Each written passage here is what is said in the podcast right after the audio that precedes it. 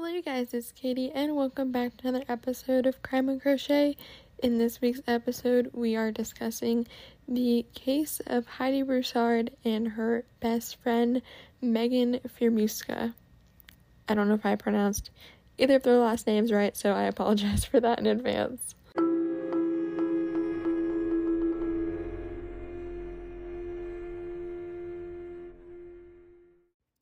Heidi Broussard was a 33 year old mom who lived in Austin, Texas, and had just had a baby girl named Margot three weeks ago. So, on December 12th, which was a Thursday in 2019, she was reported missing to the Austin Police Department by her fiance when he came home and she was not home. The last place her and the baby were seen was at Colwood Elementary School, where she had dropped off her older son that same day. The next day, Friday, December 13th, her fiance goes to the news and is basically just pleading for whoever has her or wherever she is with their baby to come back. On Sunday, December 15th, her fiance is on Good Morning America and he's quoted as saying all of these things like he just wants her to come home. She's amazing, she's missed. She has her whole family supporting her, praying that she'll come home, and they just don't know what happened. Somebody needs to bring her home safe. I don't care, just drop her off. All this kind of stuff. And of course, he is the first suspect out of anybody because he is the closest person to her, but he is ruled out at some point. And on Tuesday, December 17th, the Austin Police Department reveals that the FBI and Texas Rangers joined the case to search for Heidi and Margot on Friday, December 20th, the police end up going to Megan Fieramusca's house, who is considered to be a close friend or even a best friend to Heidi, and they find Margot safe and sound inside her home, and they find Heidi's body in the trunk of her vehicle. So she is arrested that day I mean, like, obviously, she's arrested. You're not gonna just be found with a dead body in the trunk of your car and a missing baby and not be arrested. But, anyways, she's arrested and they do all the interviews trying to get her to talk. How did this happen? All that kind of stuff. Megan was facing charges of capital murder, two charges of kidnapping, and a charge of tampering with a corpse, which all makes sense because um dead body would equal capital murder, two kidnapping would be her best friend and her baby, and tampering with a corpse would be putting the corpse in the trunk. Anyways, about a month later, she is indicted by grand jury and is held on these charges until it is time for a trial. Now, let's get into some more details as far as a possible motive for this killing and kidnapping. Now, the thing that is the most interesting about this case is that Megan had been saying that she was pregnant this whole time, shortly after Heidi told her that she was pregnant with Margot, she said that she was also pregnant, and they both said that they were due around December of 2019. So, of course, Heidi has Margot, and she's three weeks old at this point when she's kidnapped and her mother is killed. Now, the whole time, Megan is pregnant, she does not let her boyfriend or anybody else go to these doctor's appointments that she's supposedly going to for this baby.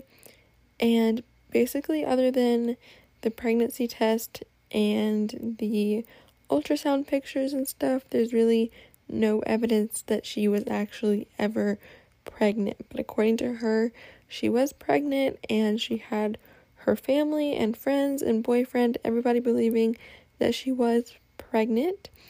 And supposedly on December 12th, the day that Heidi and Margot went missing, she went into labor at a birthing facility in Houston, Texas. But she could not remember the name of this facility, and she brought the baby home on December 12th. But whenever she was questioned, she could not give the investigators any sort of evidence to go off of as far as going to the facility and asking if she had ever been there, if they gave birth to a child on that day, any of that stuff. They had nothing to go off of. So, in my mind, a complete lie. In most people's mind, a complete lie that she had a baby at this point and that she even was ever pregnant, really. So basically, there's no solid evidence other than her word that she was ever pregnant or ever had this baby at all. And whenever the police came to her home, she just claimed that this baby was her baby that she gave birth to on December 12th, the same day that her best friend and her baby went missing. All of that, but then obviously they find the mother's body in the trunk of her car, and the baby's identified to be Margot and not a baby that Megan ever had. And this is just a shock to everybody because supposedly they had been friends for a really long time and nobody even saw this coming. And obviously, not even Heidi herself because it didn't seem like there was a struggle or anything like that. I mean, they were friends, so if she needed her or she showed up at her house or whatever, I'm sure she just went with her willingly. Apparently, Megan had her boyfriend so convinced that this was his baby whenever she came home with it on December 12th that he was even going to the store to buy diapers and they were just taking care of this baby like it was their baby for the couple of days they had in between the kidnapping and when the police came and knocked on their door. And even at this point, he was still under the impression that it was his baby telling the officers the same story that she came home with it on December 12th, all of this stuff. But what he didn't know is that instead of going to a clinic or a facility and having this baby, his girlfriend had instead kidnapped her best friend's baby and killed her best friend, which is absolutely insane. But there's a lot of theories on maybe Megan couldn't have children of her own and she was jealous of Heidi because she already had kids and had this newborn and that's what she wanted and so she just decided to kill her and take the baby. And the thing that gets me the most, this was obviously planned out for a very long time for her to even have her boyfriend and family and everybody thinking that she was actually pregnant this whole entire time. And then what was she going to do when there was actually no baby? The only thing she could have done was steal this other person's baby around the time she was supposed to be having hers if she was actually never pregnant this whole entire time. So it's actually crazy the amount of effort she went through to fake this, but she was not smart enough to actually, I don't know, like dispose of the body or anything.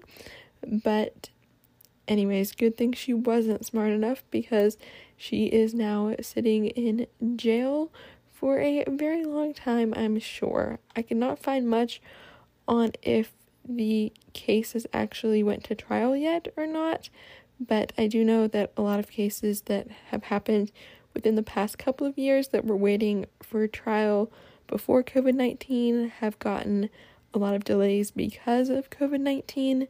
So I'm assuming that's probably the case for this case because this did happen in December of 2019.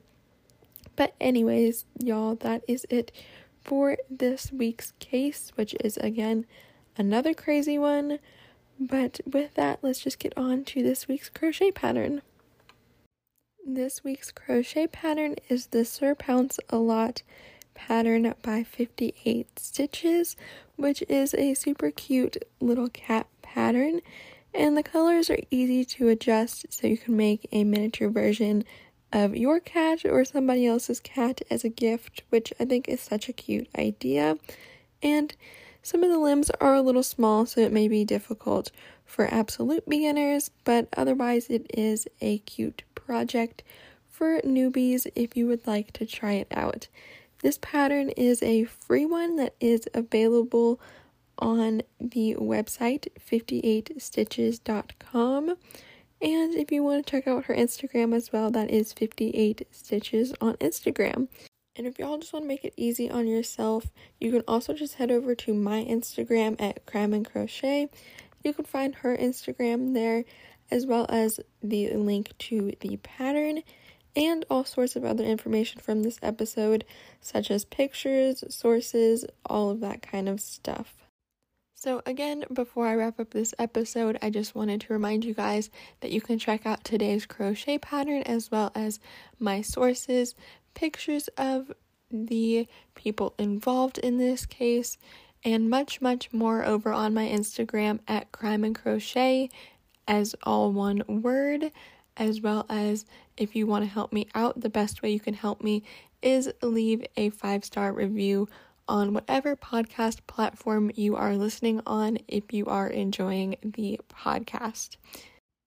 With that, thank you so much for listening to this episode, and I hope you will join me here next Saturday for the next episode of Crime and Crochet. And make sure y'all are staying safe out there so you don't end up being one of these victims we talk about every week. Goodbye, y'all.